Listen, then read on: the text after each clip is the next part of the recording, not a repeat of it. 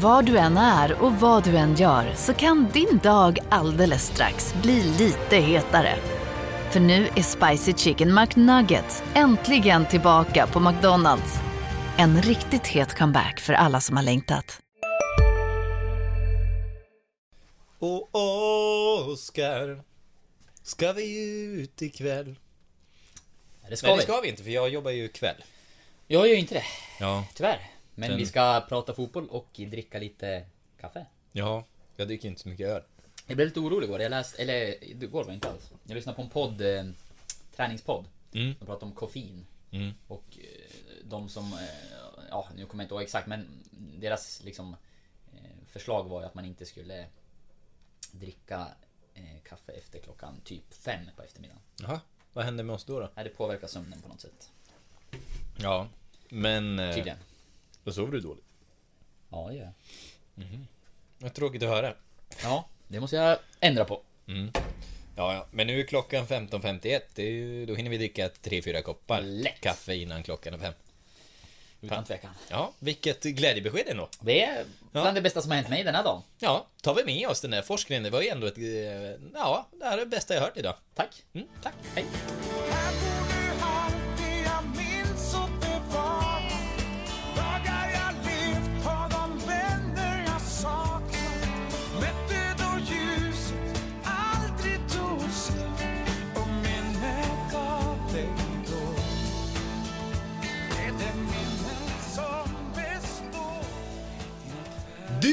Lyssnar på GIF-podden med mig, Lukas Alin. Och med mig, Oskar Lund. Åh, class! Nu börjar vi få till det igen efter min ringrostighet. Eh, Vi är tillbaka och eh, det känns bra. Mm, ljudet lite bättre förra gången får vi, Vi får, väl... ja, vi får väl se. Ja, vi får väl Ta se. inte ut någonting i förskott här. Nej, ibland eh, skiter det sig. Vi har lömska ljudkurvor och det där, där har jag blivit lurad både en och annan gång. Men... Men det hör väl till. Ja, Lite utmaningar ska man ha. ja, men eller hur? Man måste trampa lite i skiten ibland. Eh, Andreas Alm var det va, som sa att han... Eh, jag vill göra alla misstag man kan göra så att jag kan lära mig så mycket som möjligt. Det är fint. Det har han säkert stulit av någon större poet. Ja, än han, själv. ljög, han ljög säkert också. Men, Ja. eh, men lite ligger det väl i det där. Ja, Att eh, man måste göra misstag för att utvecklas. tror att Andreas Alm är en sån som ljuger. Eh, det kan nog hända. Ja. Vi går eh, raskt vidare då. Vad har hänt sen sist, Oskar? Eh, sen eh, sist så har det ju framförallt spelats allsvensk fotboll. Och eh, Det stämmer bra det. ja, GIF Sundsvall fick en poäng. Hemma mot Norrköping. Och eh, Jönköping vann. Så kampen hårdnar kring det där Ja. strecket. Och nu är ju faktiskt Giffarna på kvalplats med två omgångar kvar att spela. Ja, och det kan de ju eh, klandra sin eh, stortorsk för, egentligen. Mm. Du tänker på målskillnaden nu? Ja, precis. Det är, ju, det är ju den som håller dem där nere. Så att nu gäller det att plocka mer poäng. Ja, egentligen. och tittar man på matchen mot Norrköping, vi kanske ska börja där, så eh, såg det ju väldigt bra ut länge rent resultatmässigt. Eh, Sen tappade GIF och eh, det var ju faktiskt centimetrar ifrån att det blev torsk. Ett stolpskott där i, alldeles i slutet. Eh, Återigen så släpper man till ett jätteläge i eh, ja, de sista sekunderna i matcher där man eh, har Du säger poäng. centi- centimeter och sekunder. Förlåt, jag, jag vill inte vara en... Sekunder, Jag centimeter. vill, jag vill inte vara en sån, men... Förlåt mig. Korrigera dig, Oskar. För lite koffein. Det var nära. Ja. Ja, klockan är inte fem än. Du kan dricka mer kaffe. Ja, Eh, nej men såklart ett eh, ändå starkt att ta poäng mot Norrköping hemma på förhand så hade inte jag kalkylerat med det. Men eh, med tanke på hur matchen eh, gestaltade sig så är det ju såklart ett tungt poängtapp för Giffarna. Centimetrarna och sekunderna var på fel sida. Ja. Nej, det är... Nej, det sög ju. Och, och Jönköping, eh, som också med två straffar, vinner sin nyckelmatch. Men... eh, Ja, vi, har väl, vi var väl inne på det i förra podden också, att Giffarna har ett på pappret lättare spelschema, möter lag som inte har så mycket att spela för, medan eh, Jönköping möter lag som har allt att spela för.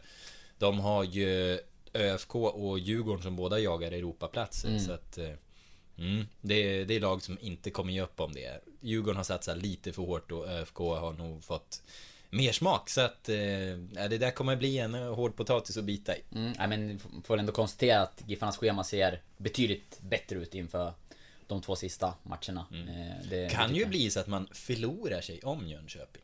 Mm. Tänk om, eh, ja Jönköping skulle ju kunna torska sina matcher med 2-0, 2-0 och Giffarna med 1-0, 1-0 och så har man gått om på det. Ja. Det vore ju sensationellt. Då skulle man komma ihåg den här avslutningen. Ja, eh, jag tror Fast det skulle vara en, eh, skulle ju kittla nerverna lite. Ja, det får man väl säga, men så är det väl alltid när det gäller GIF Sundsvall jag tror att de kommer ta poäng i eh, åtminstone en av de här två matcherna som återstår. Och det var väl en hel del ändå i Norrköpingsmatchen som var, som var rätt så bra. Eh, det skapades ju en del lägen och sådär och det fanns prestationer som också som jag tycker var eh, ja men rätt bra sådär. Eh, sen på det stora hela så blir det väl ändå eh, att det blir en liten negativ eftersmak. En liten bitter eftersmak på det hela eftersom att man tappar. Men fan, hade ju också lägen att avgöra den här matchen. Romain Gall hade ju ett stolpskott var det väl va? Och Linus Alenius träffade ju också virket med ett stenhårt vänsterskott. Så att... Men skulle vi kunna stanna lite vid Gall? Mm, det kan För vi pratade ju lite om utveckling förut och, och det känns som att han bara på en vecka plockade fram en annan växel. Han är en kille som kommer till avslut.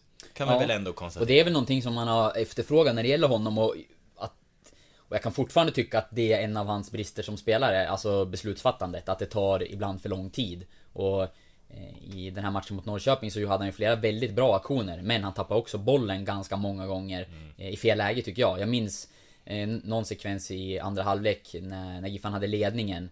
Ehm, tror jag väl att det var, eller om det var väl lika läge, nej ledningen. Och, och han har bollen på kanten och mycket yta att gå på sådär och liksom bjuder ut Eh, bollen i en, i, genom en fint och tappar den och Norrköping eh, kan gå till anfall. Istället för att hålla i, få tiden att gå, eh, göra någonting, ett bra beslut med bollen. Eh, var någon annan giffare vid ett läge senare som, om det- om det var Linus Hallenius som eh, upptäckte att han, jag har inte så mycket att gå på, det är svårt läge, han, jag håller i, vänder hemåt, spelar tillbaka och, och liksom andas lite grann och, vilket jag tyckte var ett mycket bättre beslut där. Eh, men, som du säger, i den här matchen så kommer ju Gall på skott och han gjorde det flera gånger dessutom. Gjorde ett och, och var ytterst nära att göra ett andra mål. Det är lite som, eh, kanske lite som med Padiba, att han behöver tio lägen för att göra ett mål. Men matcher som han är involverad i, i, i involverad i spelet väldigt mycket. Eh, alltså, så kommer ju de där målen. Och eh, det var det Dibba, Dibba blev ju bättre och bättre på det i efterhand. Just att vara involverad väldigt mycket. Och till slut så kom målen. Ja, och det ska bli, just när det gäller Gall ska bli intressant att se hur han kan utveckla det här. För han har ju inte spelat på den här nivån tidigare. Man ser att han har en stor spets och att han har mycket skills liksom i sig. Och han borde kunna bli eh, bättre och bättre när han får anpassa sig och bli van nivån. Att ta de här besluten lite snabbare, värdera lite bättre när han ska dribbla och när han ska spela enkelt och eh, ja, kanske ta snabbare beslut också när, när det kommer till målchanser och sådär i straffområdet. Tidigare har man upplevt att han har hållit inne på skott eller sista passningen lite för länge. Eh, istället för att ta ett lite kvickare beslut. Eh, och det det är ju inte alla som lyckas utveckla de bitarna. Utan en del kanske bara ja, inte har det tempot i sig och beslutsfattandet. Men eh, det ska bli superspännande att följa honom och se om han kan ta de stegen. För gör han det, då har han ju någonting som inte så många har. Han sticker ju ut. Han har ju liksom kvalitet. Eh, verklig spetskvalitet. Tempo är ju något som går att träna sig till, men det är ju också intressant att se varför det blir en... Eh, varför övergången ska ta en sån tid för Romain Gall om man jämför med till exempel Curtis Edwards i ÖFK som väl kom från Ytterhogdal i, i division 3 och bara breakade i allsvenskan på, på en dag liksom. Eh, Ja, det är, det är väl en gåta. Det känner jag Curtis Edwards för lite för att, att kunna svara på. Men det är väl andra, andra egenskaper som han har. Ja, de är väl ändå ganska olika varandra som spelare så variant i vad man har för, för kvalitet liksom. Och det, det skiljer sig ju dels för, kanske utifrån vilka ja, men egenskaper man har som du säger. Och sen är man väl olika där när det gäller hur snabbt anpassar man sig efter ett högre tempo och en nivå. Sen när man väl gör det och tar det steget, då kan det nog gå väldigt snabbt å andra sidan. Jag kan tänka mig också Curtis Edwards, det är väl en av hans spetsegenskaper att liksom leta sig mot mål just medan eh, Romain Galls spetsegenskaper är kanske på en annan svårighetsgrad. Han spelar, han spelar ju ett svårt spel. Eh, där man kanske är mer beroende av tempot för att, för att få det att breaka.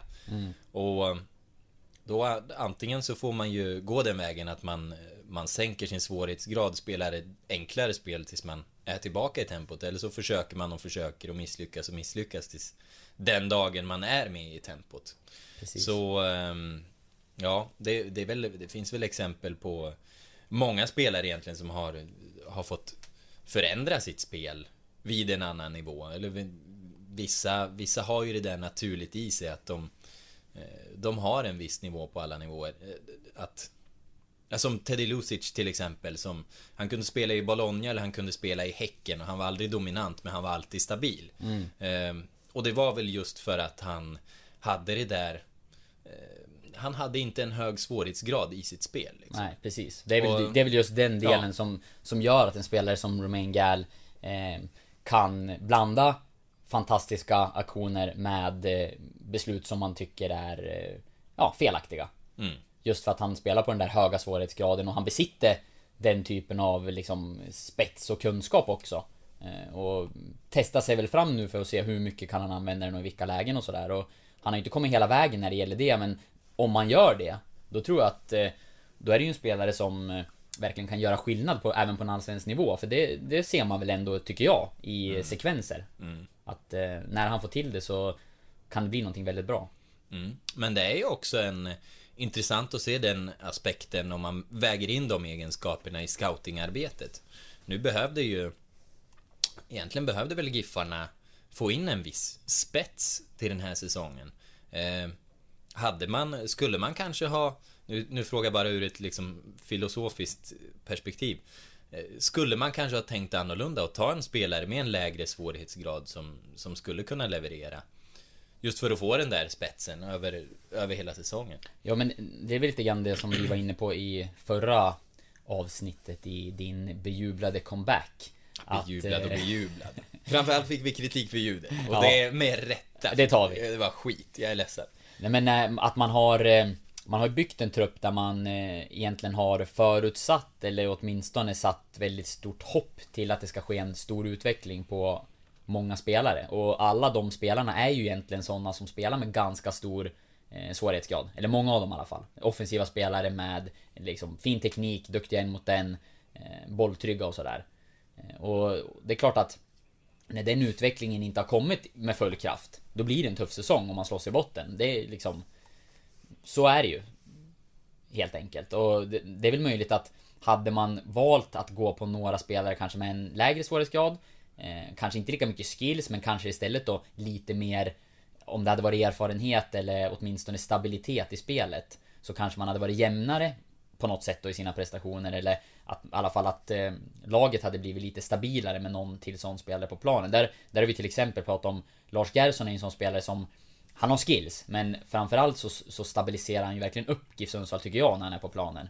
Och jag tror att hans frånvaro har varit jättetung för laget. Han hade verkligen behövts på, på planen i alla 30 omgångar för att liksom eh, väga upp för de här mer risktagande spelarna och eh, ja, som kanske pendlar mer dels i form men även i sina aktioner på planen under en match. Att det kan gå från någonting väldigt lyckat under ett par minuter till att det blir några misslyckade grejer på kort tid. Och, men då finns han där som ett nav och som med liksom en, en lugn och trygghet. Mm, han är något, något slags ankare. Ja, precis. Och fler som...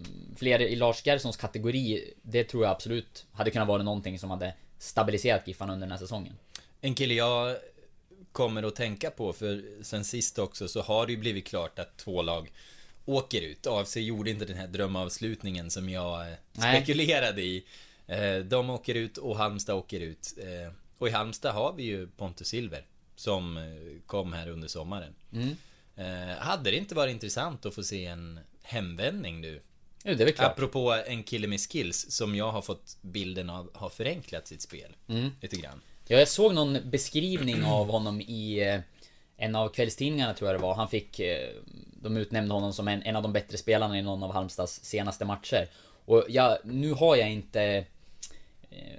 eh, Nu har jag inte beskrivningen i huvudet här men det var någonting kring liksom mittfältskämpen eller någonting sånt och jag hajade ju till när jag läste det där för att eh, det, det stämmer inte överens med den den bilden jag har av Pontus Silver sen tidigare. En snidig ytter. Nej men en, precis, och sen vet jag att han har spelat centralt nu och att han, eh, att han liksom med sin fina fot som han alltid har haft. Det har ju all- väl alltid varit en spets i hans spel, att han har haft ett, ett bra tillslag och en jättefin teknik.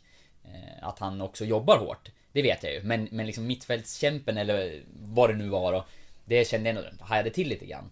Men eh, han är ju en spelare som kombinerar numera eh, de här skillsen med ett hårt jobb. Men också som du säger så är min känsla att han har, i och med att han har blivit äldre, och lärt sig att eh, värdera spelet ännu mer. Jag tror, för honom så tror jag att det var en tankeställare när han spelade i eh, Giffarna och inte riktigt var önskad i slutet. Fick lämna klubben och, och börja om i, på lägre nivåer. så eh, kommer jag ihåg en vinter, vi är ju nästan jämngamla och vi surrade väl lite då. Eh, då hade han fått med ett fysprogram hem som han fuskade med en hel del. Eh, och jag tror att den Pontus Silver som var då eh, kanske inte riktigt var mogen, kanske inte förstod riktigt vad som krävdes, kanske tänkte att det skulle lösa sig eh, av sig själv. Men jag tror, som jag har uppfattat honom nu så är det en kille som har jobbat väldigt mycket och framförallt, eller jag ska inte säga framförallt, men, men mycket med eh, de fysiska bitarna.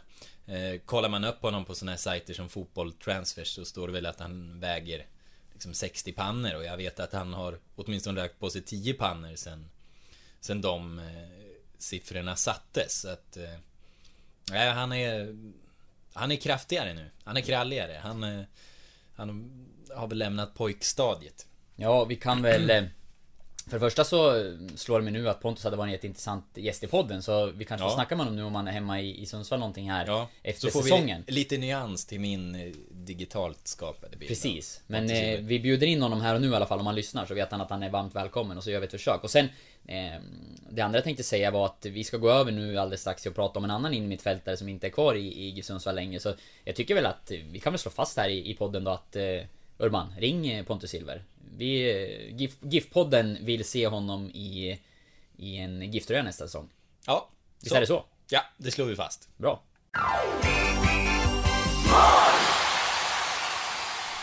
Ja, Pontus Silver skulle ju kosta pengar att värva. Konstaterar vi eftersom han eh, är under kontrakt. Men eh, det kostar ju också pengar att släppa spelare gratis. Ja, eh, åtminstone, åtminstone så innebär det att en potentiell peng in som går upp i rök. Ja, Och så är det ja. väl verkligen i fallet Smile Silvers, hängde du med Vad, där? vad haltande det lät. Ja, vi... Giffarna borde ha tjänat pengar på Smile Mm. Suljevic, men så blir det inte. Vi, eh, vi börjar om helt enkelt med det. Ja, Smile Suljevic är inte kvar längre. Han Nej. har lämnat, hans kontrakt har eh, rivits, eldats upp, kasserats. Han är Eh, klar med Sundsvall, sa ja. sportchefen Urban Hagblom. Sista punkten är satt på kapitlet. Någon mer, eh, någon, någon klyscha? Nej, Nej, du har nog dragit alla nu tror jag. Ja, ja men okej. Eh, ja, nu är hans boll rund. Nej, ja, nej, han, han, är, han är inte kvar längre. Nej, I alla fall. så är det. Ehm, och anledningen ska vara disciplinära skäl. Men, har det kommunicerats ut av GIF Sundsvall? Eh, nej, det som har kommunicerats ut av GIF Sundsvall det är väl att man i samförstånd har eh, valt att eh, avsluta eh, samarbetet med, med Smile Suljevic och att eh, ja, för, för hans och för föreningens bästa så har man valt att gå skilda vägar. Typ så var väl det som kommunicerades ut. Eh, sen har både Sportbladet eh, och vi rapporterat om att eh, bakom det här så, så finns det disciplinära skäl. Och det, jag tror att de flesta förstår ju att man bryter ju inte bara ett kontrakt bara, alltså, bara sådär med två omgångar kvar av Allsvenskan i ett läge där GIF Sundsvall kan åka ur eller hamna på en Han kan kvalplats. ju ändå inte gå till någon annan klubb nu så han Nej. gynnas ju ingenting av det och Giffarna får definitivt inga pengar för det så de gynnas ju inte heller någonting av det. Om, eh, om det nu inte eh, är så att han, han verkligen skulle ha tillfört jättedålig stämning när han var här. Precis, och det, det som... Det är väl det man har, liksom, det man tänker på... Men för det första så är det så att det man tänker kring det är väl att eh, Giffarna släpper en spelare som, som går gratis. Och det var ju en, det är en spelare som jag tror att eh, man hade kunnat tjäna en hel del pengar på. För det är en väldigt talangfull fotbollsspelare som under den här säsongen tycker jag tog ett ganska stort steg framåt och visade under perioder att han eh, han håller hög allsvensk klass i sina bästa stunder och det var också snack om intresse från danska ligan i somras. Eh, och eh, Giffarna valde att förlänga Smiles avtal i, i våras. Samtidigt som man var på eh, Jag vet inte om man kommunicerade ut det när man var på, på lägret i Spanien men jag minns att jag skrev en nyhet i alla fall om att det var detaljer kvar innan man eh, förlängde kontraktet med honom och sen så kom det också en kontraktsförlängning. Och det visar ju att det är en spelare som man har trott mycket på och velat fortsatt satsa på och jag tycker också att han har utvecklats. Eh, Så att på så sätt så är det ju såklart ett stort misslyckande för, för Giffarna. Att inte få fortsätta utveckla den här spelaren och sen då förhoppningsvis kunna sälja honom vidare. Och det är såklart ett misslyckande för Även för Smile att, eh, att man väljer att avsluta ett kontrakt i förväg. Det är ju, det är ju ingenting positivt. Det finns ju ingenting Nej. Man gör det inte av positiva skäl liksom. Nej. Att det är någonting Jag kommer ihåg hur, hur Fredrik Holster harvade lite efter att han bröt kontraktet mitt eh, mitt under ett stängt transferfönster också med, med GIF Sundsvall och, och hade svårt att hitta en adress till en början. Han använde ju Azerbajdzjan va till Ja, precis. Det fick, fick bli mellanstationen. Där var det ju Men- ett lite, en liten schism då och, och mellan främst honom Ja. och Men, men eh, så att vi inte kommer bort från spåret så tycker jag också att Giffarna har klantat sig ur ett annat perspektiv. För här har man, eh, här har man lagt upp bollen för att alla ska spekulera i vad fan är det som har hänt. Folk kommer viska på stan. Eh, vet du någonting om Smile? Och nu kommer de här uppgifterna om att eh, det är disciplinära skäl. Nu kommer det gå snack om honom. Klubben hade kunnat eh, sköta det så mycket bättre. Utan att det ska bli en ryktesspridning. De... Eh, de hade kunnat säga från början att det är av disciplinära skäl. Eller tänka på det ur ett annat perspektiv. Om det nu är disciplinära skäl, varför hjälper man inte människan? Eller har man gjort det? Det gör ju att man river kontraktet med en spelare av disciplinära skäl. Det är som, som vi säger, ingen tjänar på det och det kommer vara svårare för honom att hitta en bra klubbadress i framtiden. Det är som, Eh, det är som du säger. Jag hade hellre sett att de hade hjälpt honom och att eh, eh, jag tror också att kan man visa det om ett år att om han, kan, om han gör en intervju om ett år och kan berätta hur Giffarna hjälpte honom socialt så ska de tjäna så mycket goodwill på det och göra bra reklam för sig. Men jag vet inte, här, nu vet vi ju ingenting för att det inte har kommunicerats någonting. Eh, är han omöjlig? Det, det har vi ju ingen aning om. Nej och det är ju det, precis det du är inne på att man vet inte och det blir spekulationer dels eh, Du tycker att, man, att de borde hjälpa honom och det är som du säger, det kanske de har gjort. Och, men man vet inte och därför blir det snack och det blir spekulationer och det, är- det är ju fullt naturligt att det blir det när informationen är så knapphändig som den har varit. Så att jag, jag håller ju med dig om att jag tror att det hade varit bra för eh, för alla inblandade att man eh, antingen hade lagt alla kort på bordet om det går. Eh, men det kanske man gör bedömningen att det inte gör och att det finns skäl som, som gör att man inte vill berätta allting liksom. För, kanske både för klubben och för spelarens skull.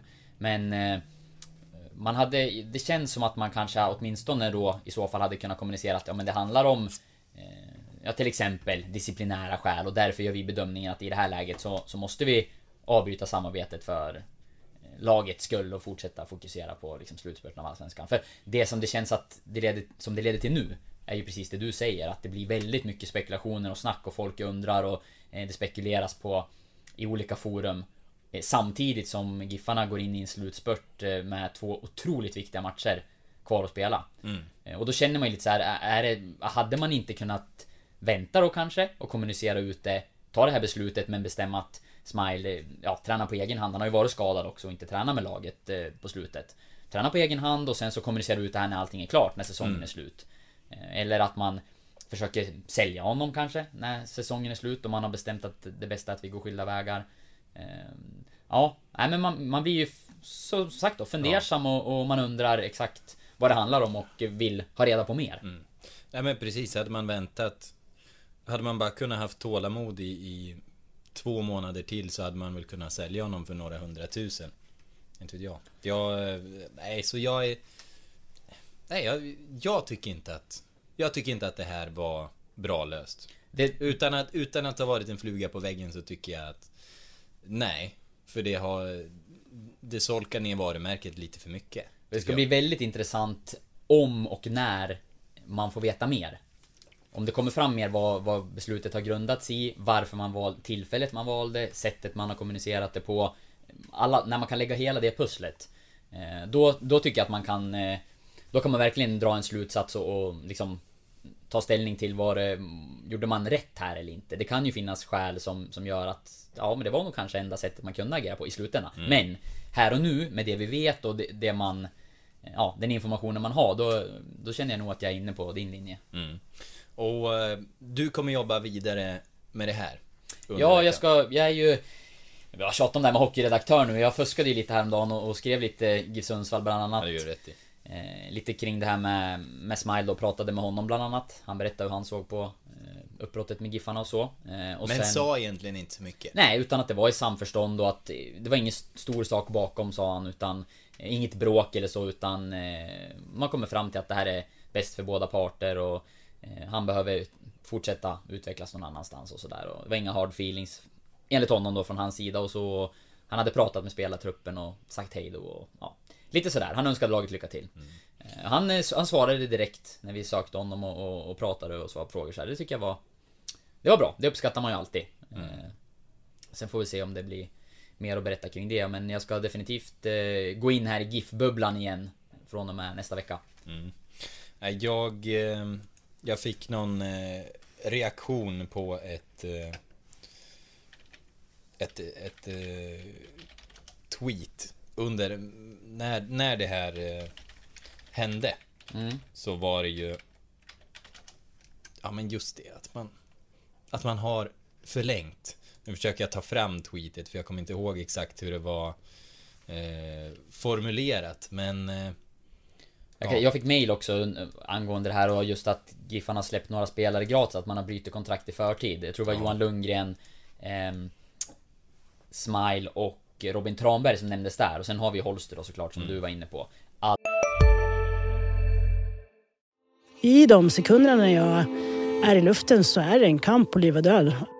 I Spotlights serie Vinnarskallarna minns stjärnorna själva de dramatiska svenska sportögonblicken. Hör Anja Persson berätta om när hon kraschade i OS-backen men reste sig igen. Jag ville vinna över berget. Vinnarskallarna, nytt avsnitt varje fredag. Sök efter podden Spotlight. Har du också valt att bli egen? Då är det viktigt att skaffa en bra företagsförsäkring. Hos oss är alla småföretag stora och inga frågor för små. Swedeas företagsförsäkring är anpassad för mindre företag och täcker även sånt som din hemförsäkring inte täcker. Gå in på swedea.se företag och jämför själv. alla fyra sådana som har fått gått innan kontraktet har gått ut och gått gratis och Ja Robin Selin var det egentligen samma sak med också va? Ett, hade ett gällande avtal Ja, precis. eh, Släpptes iväg. Så att, Och några av de här är ju verkligen spelare som man har trott att eh, GIF skulle tjäna en bra slant på. Holster definitivt den eh, Smile definitivt den eh, Även Selin och Tranberg är väl sådana spelare som hade kunnat genererat en, en transfersumma. Johan Lundgren fick inte spela så där ser det som ganska naturligt att man valde att gå skilda vägar med honom. Eh, Men det är klart att det det är spelare som har försvunnit utan ersättning till Giffarna men med potential för att inbringa eh, ganska fina pengar. Mm. Ja, nej men det är just det här eh, att han förlängde i våras. Eh, det var, jag formulerade så här. Suljevic förlängde i våras. GIF Sundsvall nöjd med utvecklingen men ändå bäst för båda att bryta kontraktet. Lägg korten på bordet. Och det är just det. Hur kan det vara bäst för båda? Jag, jag kan inte se det. det. Då handlar det ju inte om att man har försovit sig till sanningen utan då är det ju något. Då är det ju något mer. Nej, så Nej, där vill jag fortfarande ha öppenhet. Du vill veta? Ja. Ska vi gå vidare? Vi gör väl Eller? det. Vi, kan, vi pratade om ett brutet kontrakt. Vi kan väl prata om ett förlängt också.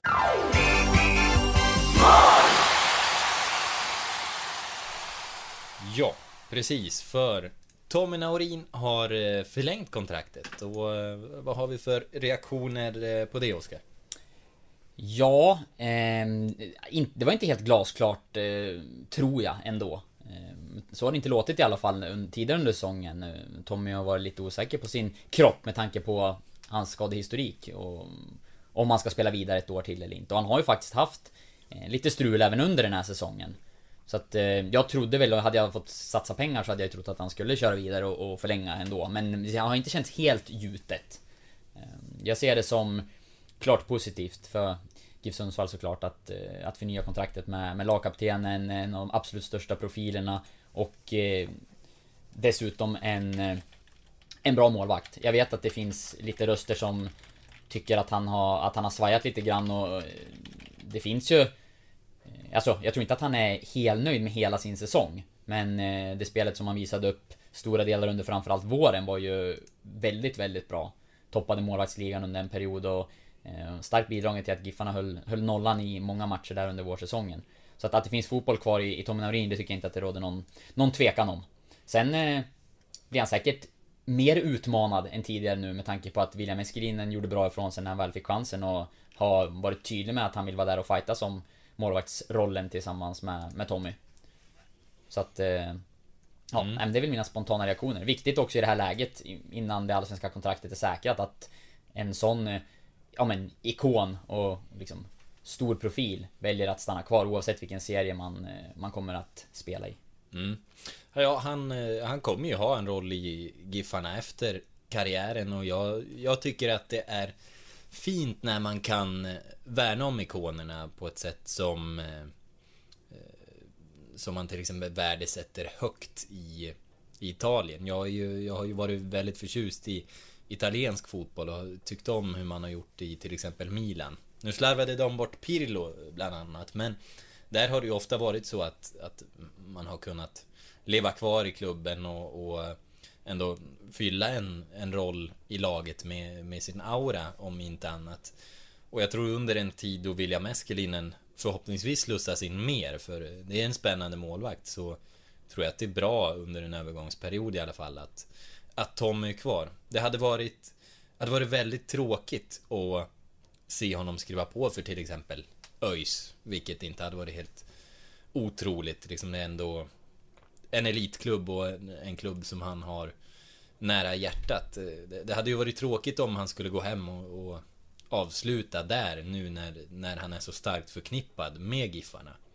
Eh, nej, det, det, det blir- ett finare slut på hans karriär och, och det, det tycker jag att han är värd. Sen kan det ju, det behöver ju inte bara vara ett år nu. Nu var det väl för ett år Ja, han skrev på. precis, utan det, det kan ju bli fler. Eh, Men, nej, det, känns rätt och klokt ändå att han får göra det i Sundsvall. Sen tror jag... Nej, jag, jag tror att Eskelinen kommer eh, slussas in mer. Men som du säger, han hade ju en kanonvår. Eh, och ledde målvaktsligan. Nu har jag målvaktsligan framför mig och han har...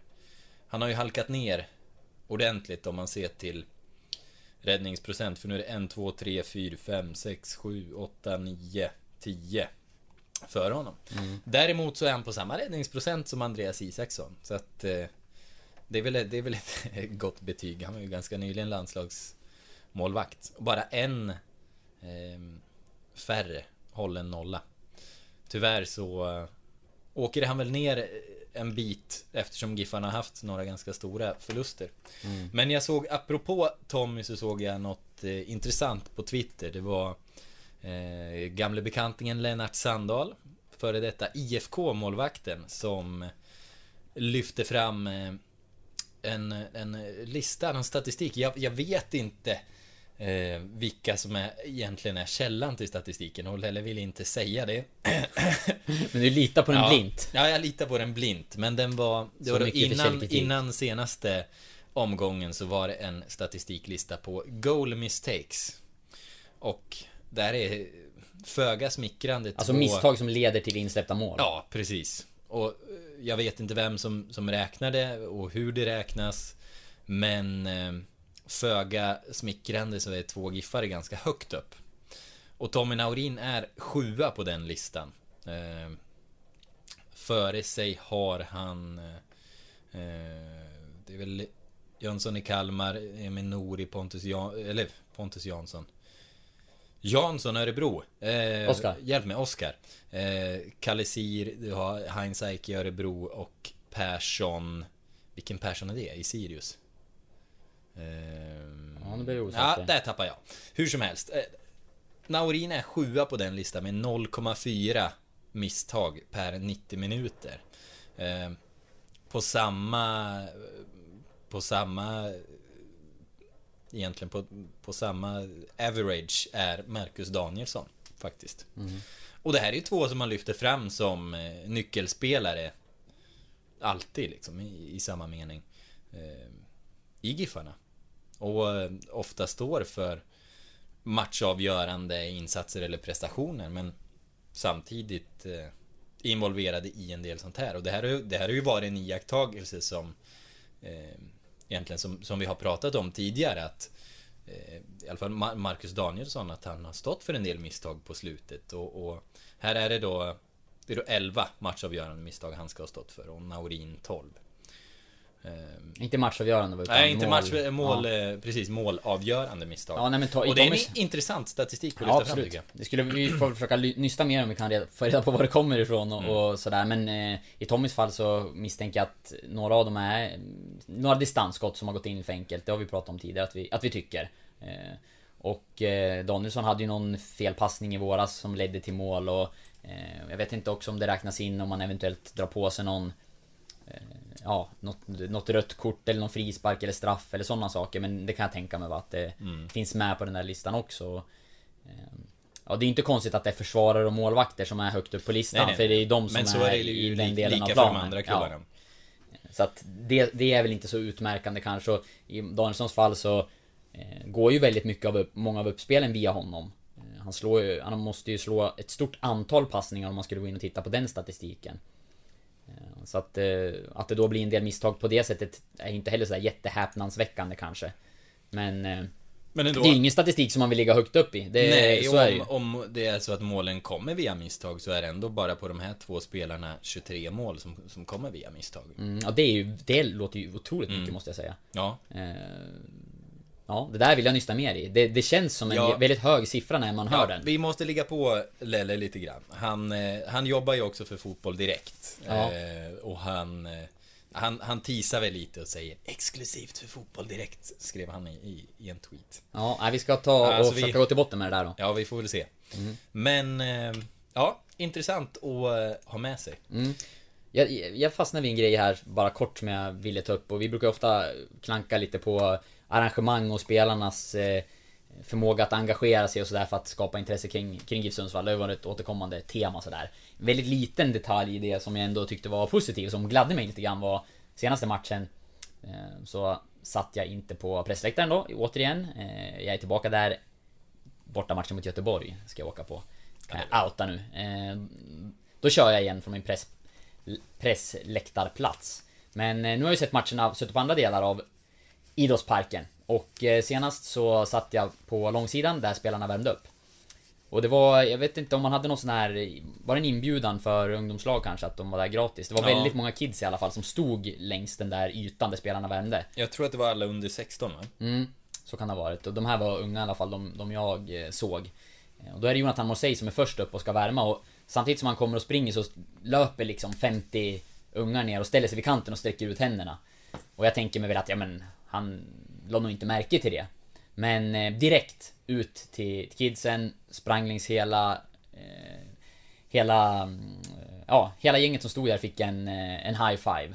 Och eh, de andra följde efter. Så sen kom om det var Erik Björkander och Sebastian Rajalak bakom och de hakade ju på Morre där och, och sprang och eh, körde high five med, med hela Hela ungdomslag, alla ungdomslag som stod där, alla kids. Det tyckte jag var väldigt fint. Det var en, en liten detalj, Ja, men, men- jag tror att det är viktigt och jag tror också att det Det är väl liksom den attityden någonstans som ska genomsyra det Sundsvall gör eh, På arenan och utanför. Att, eh, att bli liksom folkets lag och vi pratade just om att, koppla till, eh, till barnen som du var Mm. inne på i din krönika. Eh, Och som vi pratade om i förra avsnittet. Mm. Eh, Och det var ju precis det som Jonathan Mossé gjorde på ett bra sätt här. Han, eh, han kanske hade lyssnat. Men eh, ja. Nej, nej, jag Nej, men- hylla det i alla fall. Jag tycker att det, det, var, det var kanske inget stort och det är väl inte så eh, jobbigt för dem såklart. De ska ändå springa längs den där långsidan och att sträcka ut en arm då till, till några ungar är inte, eh, är inte speciellt ansträngande. Men ändå, att man verkligen, att man gör det. Och att man tänker till och fattar att Jo men det är nog kanske ändå vettigt och viktigt att jag gör det.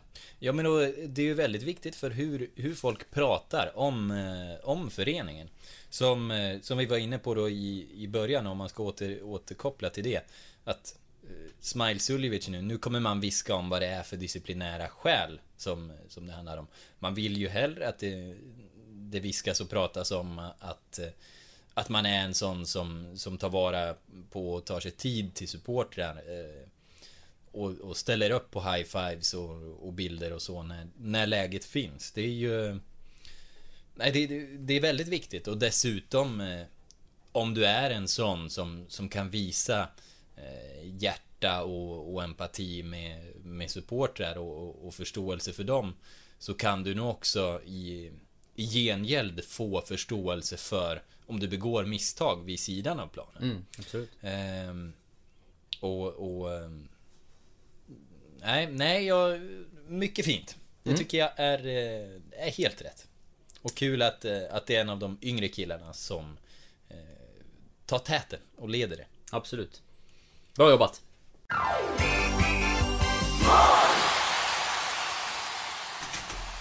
Nästa punkt som jag hade, det var återigen så eh, vill jag koppla in eh, Sundsvalls nyheter krönikan. Och den är inte specifikt kopplad mot Giffarna, men det här är ju en GIF-podd.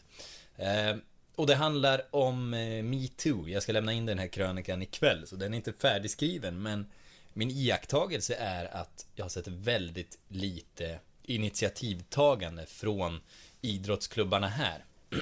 I, eh, I Medelpad så är ju våra största klubbar egentligen rena herrklubbar. Eh, och om någon, om någon skulle ha missat det så ska vi väl säga det att hashtaggen metoo är eh, startades som ett initiativ för att eh, belysa eh, sexuella trakasserier och, eh, och övergrepp mot, eh, mot kvinnor och hur vanligt det är. Eh, liksom på, på både stor och, och liten nivå.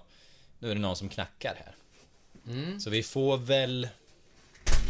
I podden ja.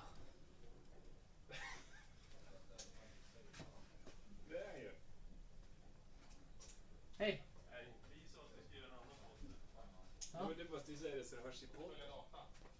Kom in. Jo. Nu, är- nu är vår högste chef här. Vi får inte Ja. podda längre. Nej. Nej. Nej, kör på ni. Tack. Ja, vi eh, skickar ut de högt uppsatta. Får hoppas att han har en bra finansieringsmodell för podden. Eh, Ja. ja. vi skulle ha ställt honom mot väggen där. Ja, det borde vi ha får vi ångra. Men... eh, Show us the money. Me too. Ja. Jag, jag tycker att eh, hittills så har man missat öppet mål och egentligen göra upp med en eh, kultur som har varit väldigt utbredd inom inom herrfotbollen. Fotboll har varit, är en, en mansdominerad sport. Där villkoren uppenbarligen behöver bli jämlikare. Först och främst, men också attityderna.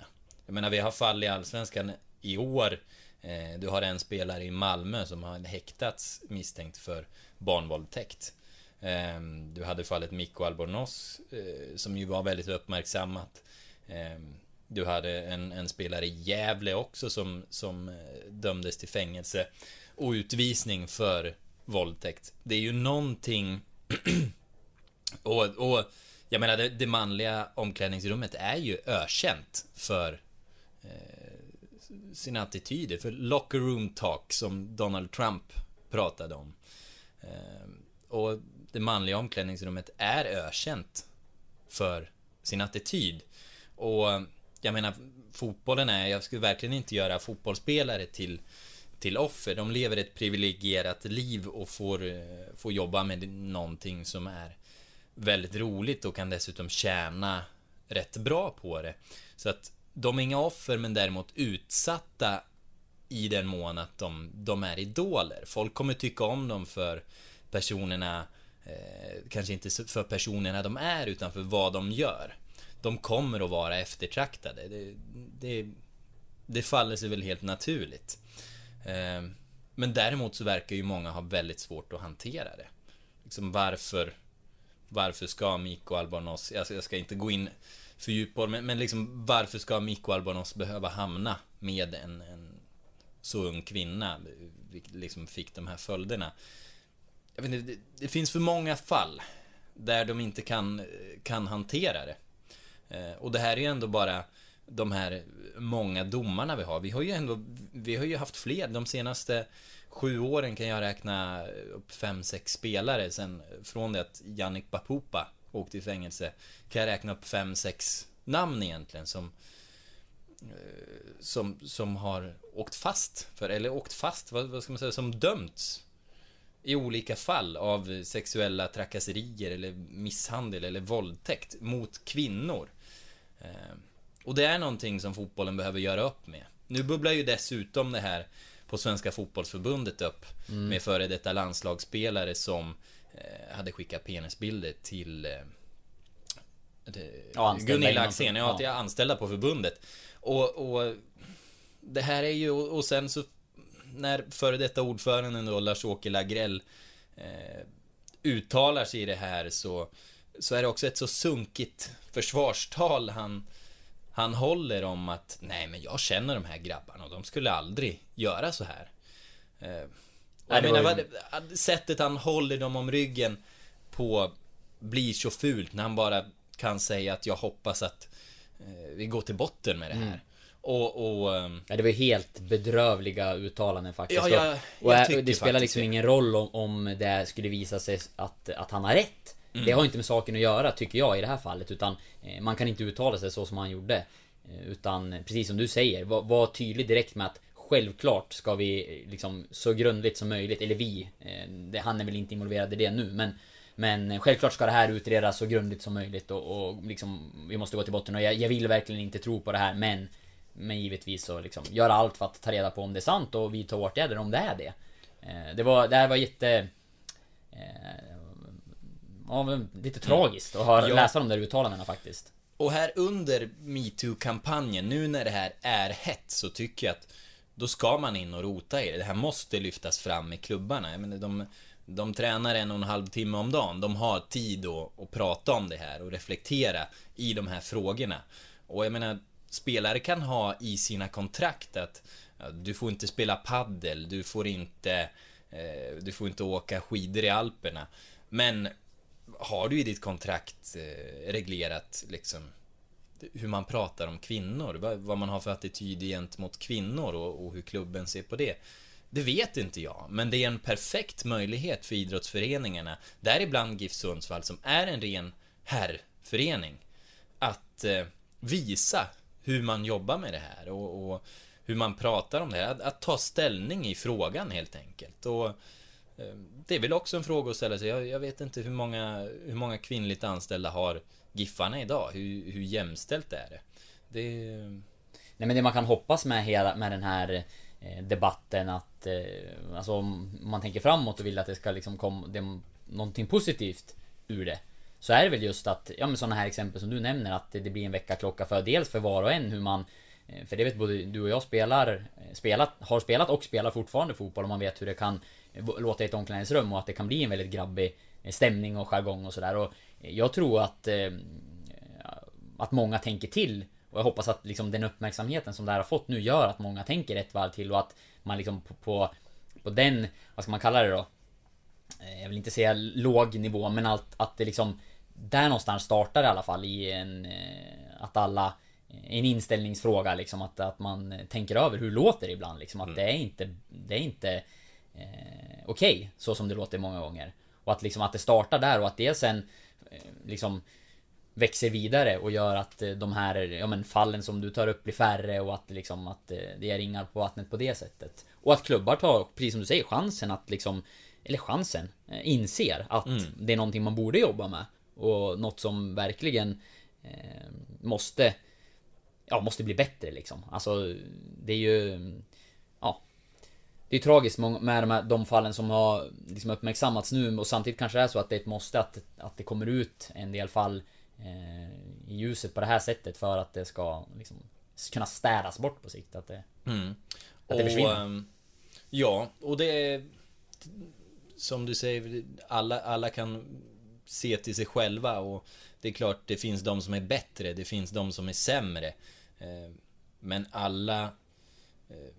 All, alla är ju inte våldtäktsmän för det, men, men, men, men man kan ju ändå gå till sig själv i, i fikarummet om hur, hur, hur pratar vi? Och, och om, min, om min, jag inte gillar hur min kompis pratar om kvinnor så ska jag inte sitta tyst utan säga till. Och det kanske inte ens handlar om ifall jag gillar hur han pratar om kvinnor eller inte utan eh, det, det handlar om en, en struktur som måste göras om för grunden. Vi måste värdera om vad som är accepterat och, och det är inte så det är inte så himla lätt att ställa in sina värderingar men anledningen till att det här är ett problem är ju att det som det uppenbarligen verkar anses okej att, att göra så här, att bete sig eh, på ett visst sätt mot, mot kvinnor. Och då vill det väl till att, att alla någonstans eh, är med och, och bidrar då, till att liksom påverka det. Eh, Som du säger, för det är lätt att säga att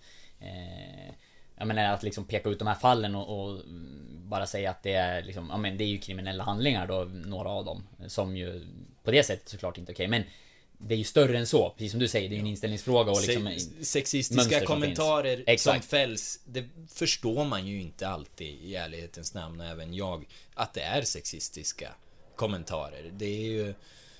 Så när man väl fäller dem, då, då krävs det att någon, att någon säger till. Och, nej men och där, där skulle jag vilja veta hur och om klubbarna, däribland GIF Sundsvall, eh, hur, hur de ställer sig i de här frågorna och hur de arbetar med det. Och arbetar man inte med det så är det en de uppmaning med det. till att göra det. Ja, precis. Och eh, det här vill jag forska vidare i i veckan. Jag, men det här är min startpunkt. Jag Mm. tycker att de själva, till att börja med, här, här har vi suttit och avvaktat. Jag tycker att föreningarna själva, till att börja med, skulle ha eh, lyft fram det. Mm. Jag ska med eh, intresse följa eh, om du fortsätter rapportera om det på något sätt, eller gräver i det. Mm. Och jag ska läsa din krönika. Jag ska... För den kommer. Ja, den kommer. Den, eh, den kommer ut i Sundsvalls Nyheter från och med fredag. Mm. Men eh, jag... Nej, jag... Det lovar jag mig själv och podden att eh, jag ska försöka grotta i och eh, kanske blir det så att vi eh, har något litet inslag om det nästa vecka. Härligt. Det är i alla fall min ambition. Men med det sagt, ska vi börja runda av podden? Det är, det är ett Hammarby som väntar Mm. på söndag. Hammarby på Idrottsparken Med söndag. avstängd. Precis, och det är ju ett Hammarby som har blandat och gett väldigt mycket. Jag tror att eh, Giffarna har kanonchans att eh, plocka poäng och även vinna. I ärlighetens namn har Hammarby trots ett starkt spelarmaterial haft en svag höst. Absolut. Och nu ingenting att, att spela för. Giffarna allt att spela för. Och eh, dessutom nu sista omgångarna gott om tid att återhämta sig mellan matcherna. Det, det känns som man har förutsättningar att komma maxa det här. Verkligen, och Hammarby har ju spetsiga spelare och några namn som, som sticker ut. Eh, finns mer potential i den truppen än vad man har fått ut tycker jag. Men eh, precis som du säger, inget att spela för och med tanke på hur formen ser ut så... Nej, bra chanser till att plocka tre poäng. Gör Giffarna en bra prestation så, så tror jag definitivt att det blir minst en pinne. Och då får Jönköping det jobbigt. Ja. Om de inte får en massa straffar. Nej, och den matchen spelas ju efteråt. Det börjar matchstart 17.30 om jag inte har helt fel. Så att det blir ju väldigt intressant att eh, först Giffarnas möte mot Bayern eh, och sen eh, följa hur det går i Jön- Jönköpings match på kvällen där på söndag. Ja, det är bara att bänka sig. Det blir en dag i soffans tecken. Så kan det bli. Eh, du! Innan vi avslutar, eh, hur gick det med läxan? Ja, vi kom ju fram till att jag hade inte fått någon. Nej. Enligt lärare magister Petter Öhrling själv i Ja. alla fall. Så att eh, vi får väl ta ett omtag då helt enkelt och du får ge mig en. Eh, ja. Nu eller på sociala medier om Jag du vill. ger dig den i sociala Ja. medier. Ja. Ah, herregud vad, vad svagt det här segmentet börjar bli. Leksand. Ja, vi, vi får lyfta det här med Leksand. Ta ett järngrepp om Leksand. Ehm, ja, vi, eh, vi rundar väl av med de orden. Tack för den här veckan Oskar, det var en eh, fin timme vi hade. Absolut. Eh, tack detsamma och eh, vi hörs snart igen. Mm, det har tio minuter kvar tills klockan är fem, så ta en eh, kopp. Eller två. Eller två. Arrivederci! Ciao!